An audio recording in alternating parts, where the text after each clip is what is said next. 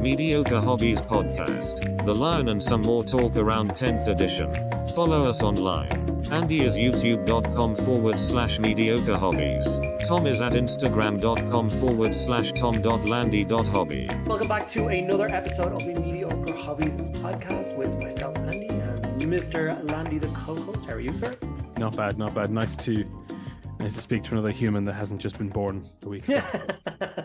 In case you're wondering, Mr. Landy just had a brand new baby, so congratulations for that. I think that deserves a like. So yeah. Um, so yeah, I hope you guys stick around and enjoy our conversations around the 10th edition reveals that they've started to uh, ship out quick and fast. And um, yeah, let me know what you think in the comments below. Good time to be tired, right? Like good time to read the internet and, you know, edit podcasts and build some space marines. It's Yeah, yeah. the way to be. Where did the Space Marines come from? All of a sudden, your thing is popping off. You doing some Space Marines? Where did that come from? In in, in boxes. Come on now. Um I, I well so I've I'm one of the 10 people that could buy the lion last week. So I bought the lion and I was like, well, what I really want is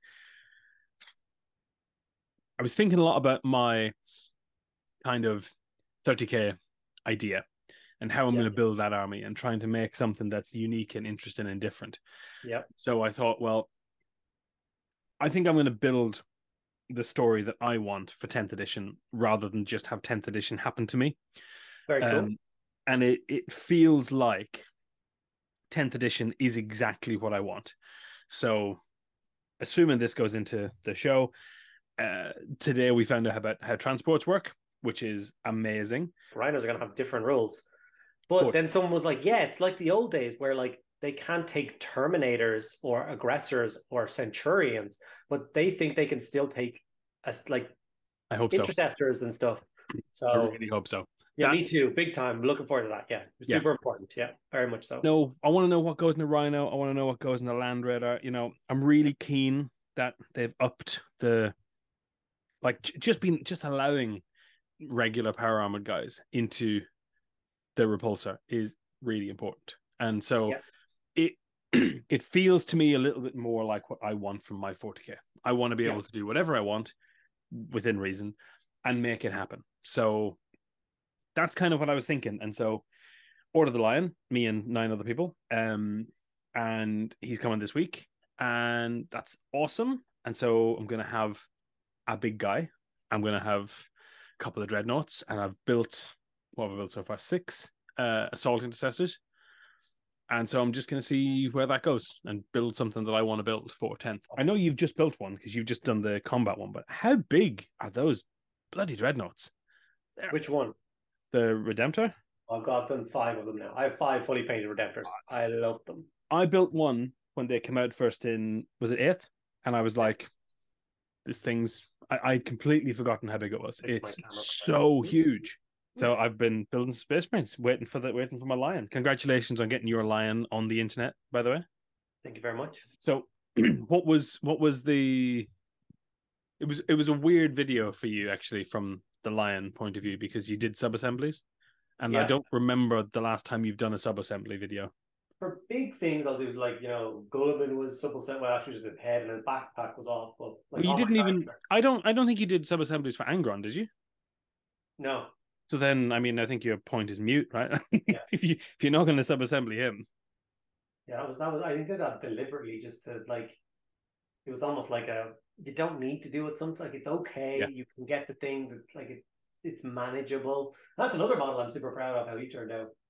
yeah, Yeah. I think he's good. Oh I don't know, yeah. It's just yeah, I like some assembly. I have the like the little tray thingies that I have Oh yeah, yeah, yeah. like I've got so many of those, and so sometimes I'll just prep a model and all the parts are on those, and I get to work, and it's kind of fun and different, and Hmm. lavish a little bit of time on him. So, um, I debated keeping him off the base as well, but I decided not to in the end. That was the other sub assembly of the Guilliman. He is backpack, head, and then he was off his base. So it was like four or five pieces. So Yeah. I, and what what do you think is more? Because you've only done Guilliman recently, right? So what do you think are more? I, excluding the trim, because I know that's a thing, right? But which is a more Yeah. difficult model overall? definitely the lion. Okay. Guilliman is extremely straightforward because he's blue and gold trim. Like, if you know how to paint blue and gold trim, you're fine. Uh, The black armor is always going to be a challenge. Um, Mm-hmm. And I definitely couldn't do it. The, well, I could have done it the same way with my black Templars, but I spray silver and then I black wash the armor and then I lay, like that's how I do black armor. There's actually not Sure. a lot of black armor showing. Mm. I would so I'm gonna be trying to work up robes from silver, and that would have been a nightmare. Yeah. Um, so yeah, so the armor was a pain, and then obviously the different layers of cloak all being different colors and different colors on the inside and the outside, and then just like you're a nightmare. Like Yeah. um, definitely a beautiful model, but like when when they're finished, they're side by side. I prefer my Guilliman to my Lion. Really? Okay, that's interesting. I I think they both suffer from the same problem, which is that they're both just big guys. Like I, I feel like, but I think Guilliman's boring. Like his pose is much more. Meh. I think he's very good. I don't I don't think they're ever going to replace him. And when they do, it'll be Oh, Like ever- 15, 20 years. But I just think the lion is much more interesting, just kind of striding forward rather than just stood still, kind of. Well, it's supposed to be a standoff. Remember, he was designed to go alongside Abaddon, so Mm. they, they stand off against each other. Looks epic. Um, no, I quite like him. I have no problems with the Primarch. I don't get the big guy thing either. They did, for me, they definitely have the presence on the table of like Primarchs are walking among us again, and it's Yeah. special and it's cool. Um, yeah, that's another thing. This week has been really heavy for me on how big the Redemptor Dreadnought is, and I'm gonna get the lion and I'm gonna put him next to it, and he's gonna look like a child because he's big, right? But he's not big. no, He's Redemptor, but not even close to Redemptor big. Like they're all on my black. That's why I keep looking over there like a gobshite. Yeah. I'm looking at my No, no, because you've got your cabinet, right? Yeah, so I'm looking at Redemptor Dreadnought, and then the Guilliman's in the front of him, the Lion is there, and like they're not, they're not that size. And that that's the other thing that jumped out to me this week because because I built two of them and I tried to be dynamic with one of them, and every time I did something, I was like, Andy's got one of these jumping off a thing. like, how tall is that model? like that must Oh, be. Do you want to see how tall it is? I mean, sure, yeah. You how tall it is because Yeah. ridiculous. Can we can we see it next to the lion? Yes.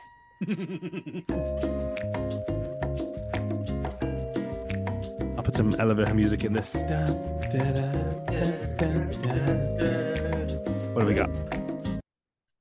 Do, do. So we have the lion, which Yep. won't focus because it's that size. So Yep, looks good.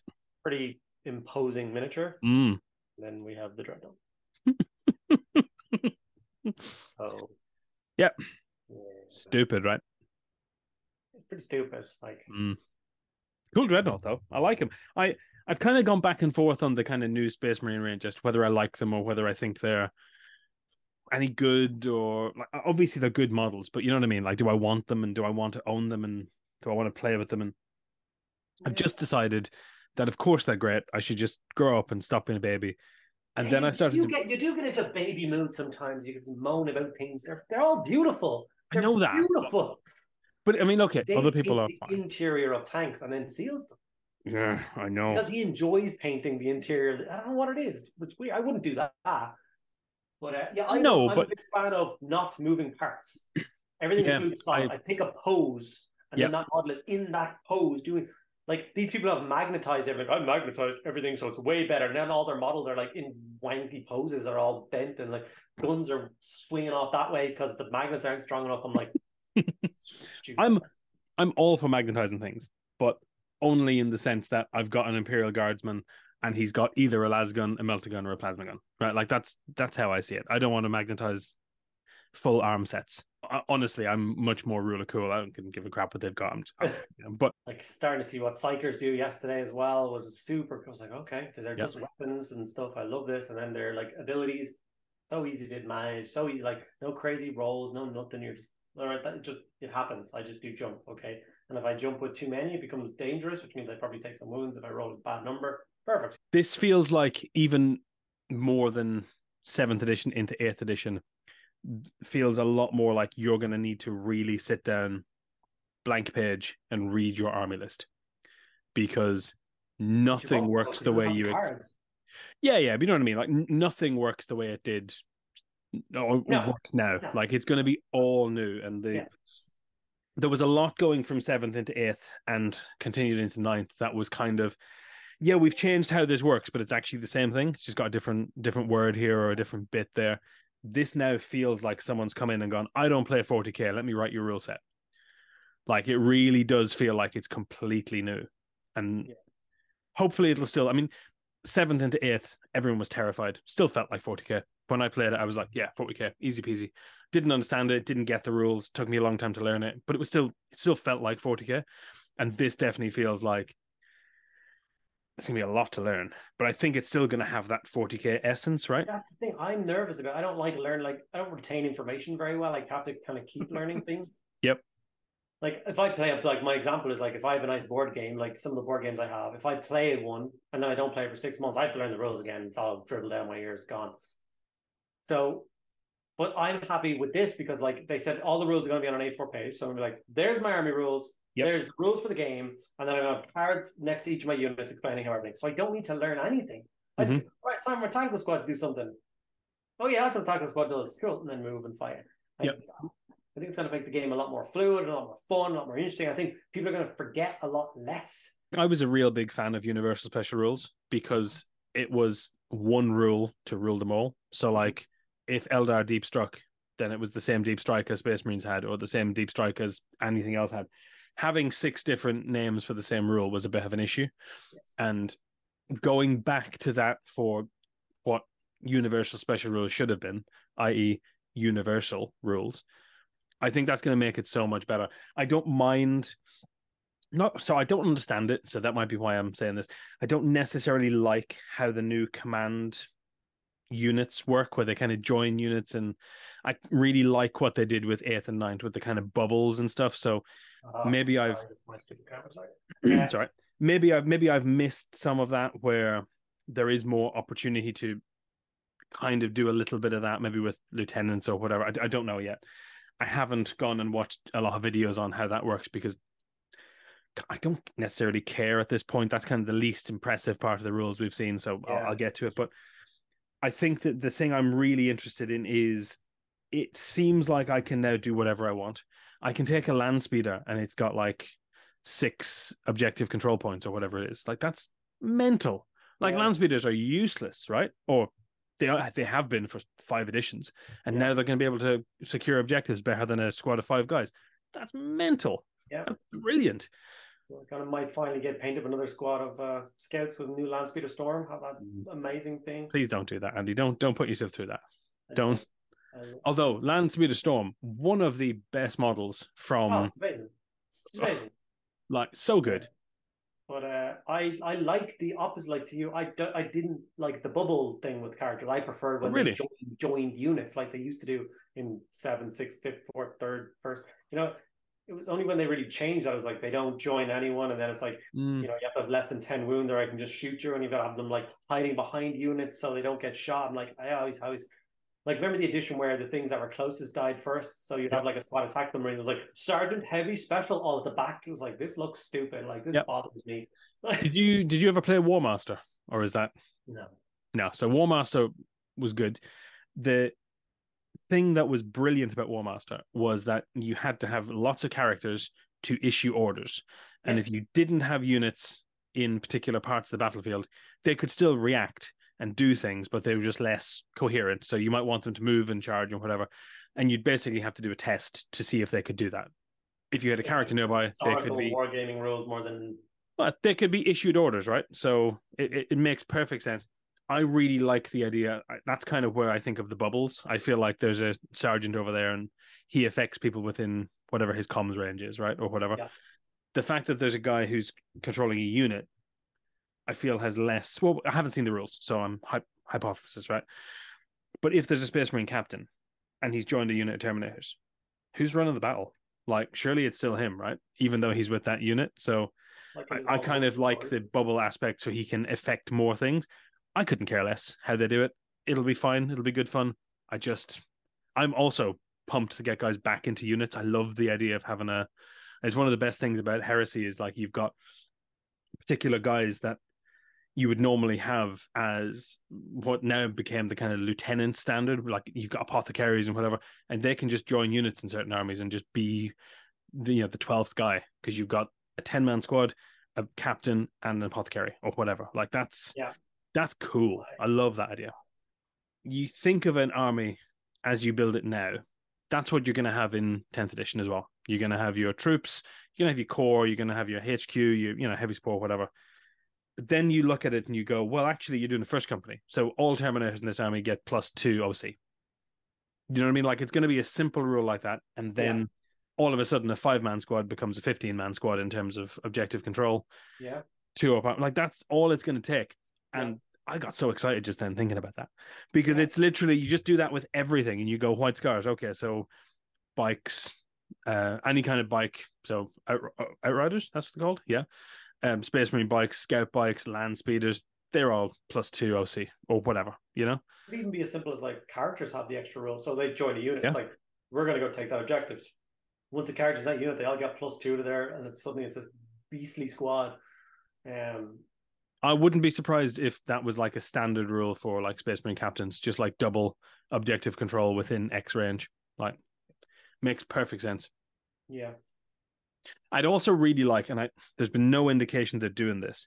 I'd really like if they did a bit more of what they do in Heresy in terms of breaking down the specialisms inside the character units. Like so, don't know if you you, you play Heresy, but in in Heresy you basically have your he's like on the command line. You know, he is he is the boss. The Praetor is like the boss of the Legion. Below him, there's a Centurion, Mhm. and every kind of specialism falls under that. So you can have like your librarian, centurion, you can have like, you know, your master of the Medicae and, you know, all this kind of stuff. I would love if they did more of that with the units as well. Like there's one, I think he might be Alpha Legion only, maybe I'm wrong on that. But like there is a HQ sniper guy Yeah. in Heresy. Yeah. Because of course there would be. Why wouldn't there be? And I think if they do that and they, you know, they don't even have to do it day one, but if they give you that option and then go, well, if you really want to do Raven Guard and you want to do stealth and sniping or whatever, here's a guy that you can build. Yeah yeah i get exactly what you mean. And yeah, I totally agree. That'd be super amazing just to like give us back our space marine captain in a box with every option under the sun and build. Sure. Build. I mean, yeah, but also, I mean, I, I definitely feel the swing is back towards that. Like, if you look at the last lieutenant that came out, he's very much that, right? Yeah, He's in the- covers all the bases. Yeah, and I, I, I, I'm not necessarily not overly worried about buying a box that doesn't do everything I want. I'm okay for them to restrict things so that they can balance the game. I say balance with bunny ears, obviously, because you can never balance the game, but I'm, I'm okay with them trying. I'm fine with that. But what I would like, which I think we're talking about, is options to do what I want and then see what we can do when they kind of go, God, the game's getting a bit stale, isn't it? How about we do two more Space Marine companies that you can do? There you go, boom. Everything changes with four Yeah. pages of rules. Yep. Yep. That's what I think the codexes will bring. That like we'll get the initial flavor with the indexes. We'll play games for three months, and then all of a sudden enough armies will have codexes that the game will slightly change again. It'll shift on its axis. Yep. And uh, I'm definitely excited to see where it goes from there. I just, I think, yeah, I think it's finally them going in like the right direction. I'm pumped for where it's going and what it's going to look like and how it's going to feel and how it's going to play. Um, and I think it's definitely going to appeal to a lot of people. And hopefully, it'll bring a lot of people out who left and got fed up or annoyed and come back in and try that again. So, yeah, it's going to be good. I'm excited. Mm-hmm. All right, guys, thank you so much for sticking around for another episode of the podcast. We had a blast having a chat and natter about 10th edition and some other bits and pieces, depending on what Mr. Landy decided to put in this episode from what we recorded. But we'll see. If you guys enjoyed it, make sure to like, subscribe, comment, and all the other good stuff. That means the podcast gets pushed out to more people to enjoy it. Thank you so much, and we will talk to you next week. Bye.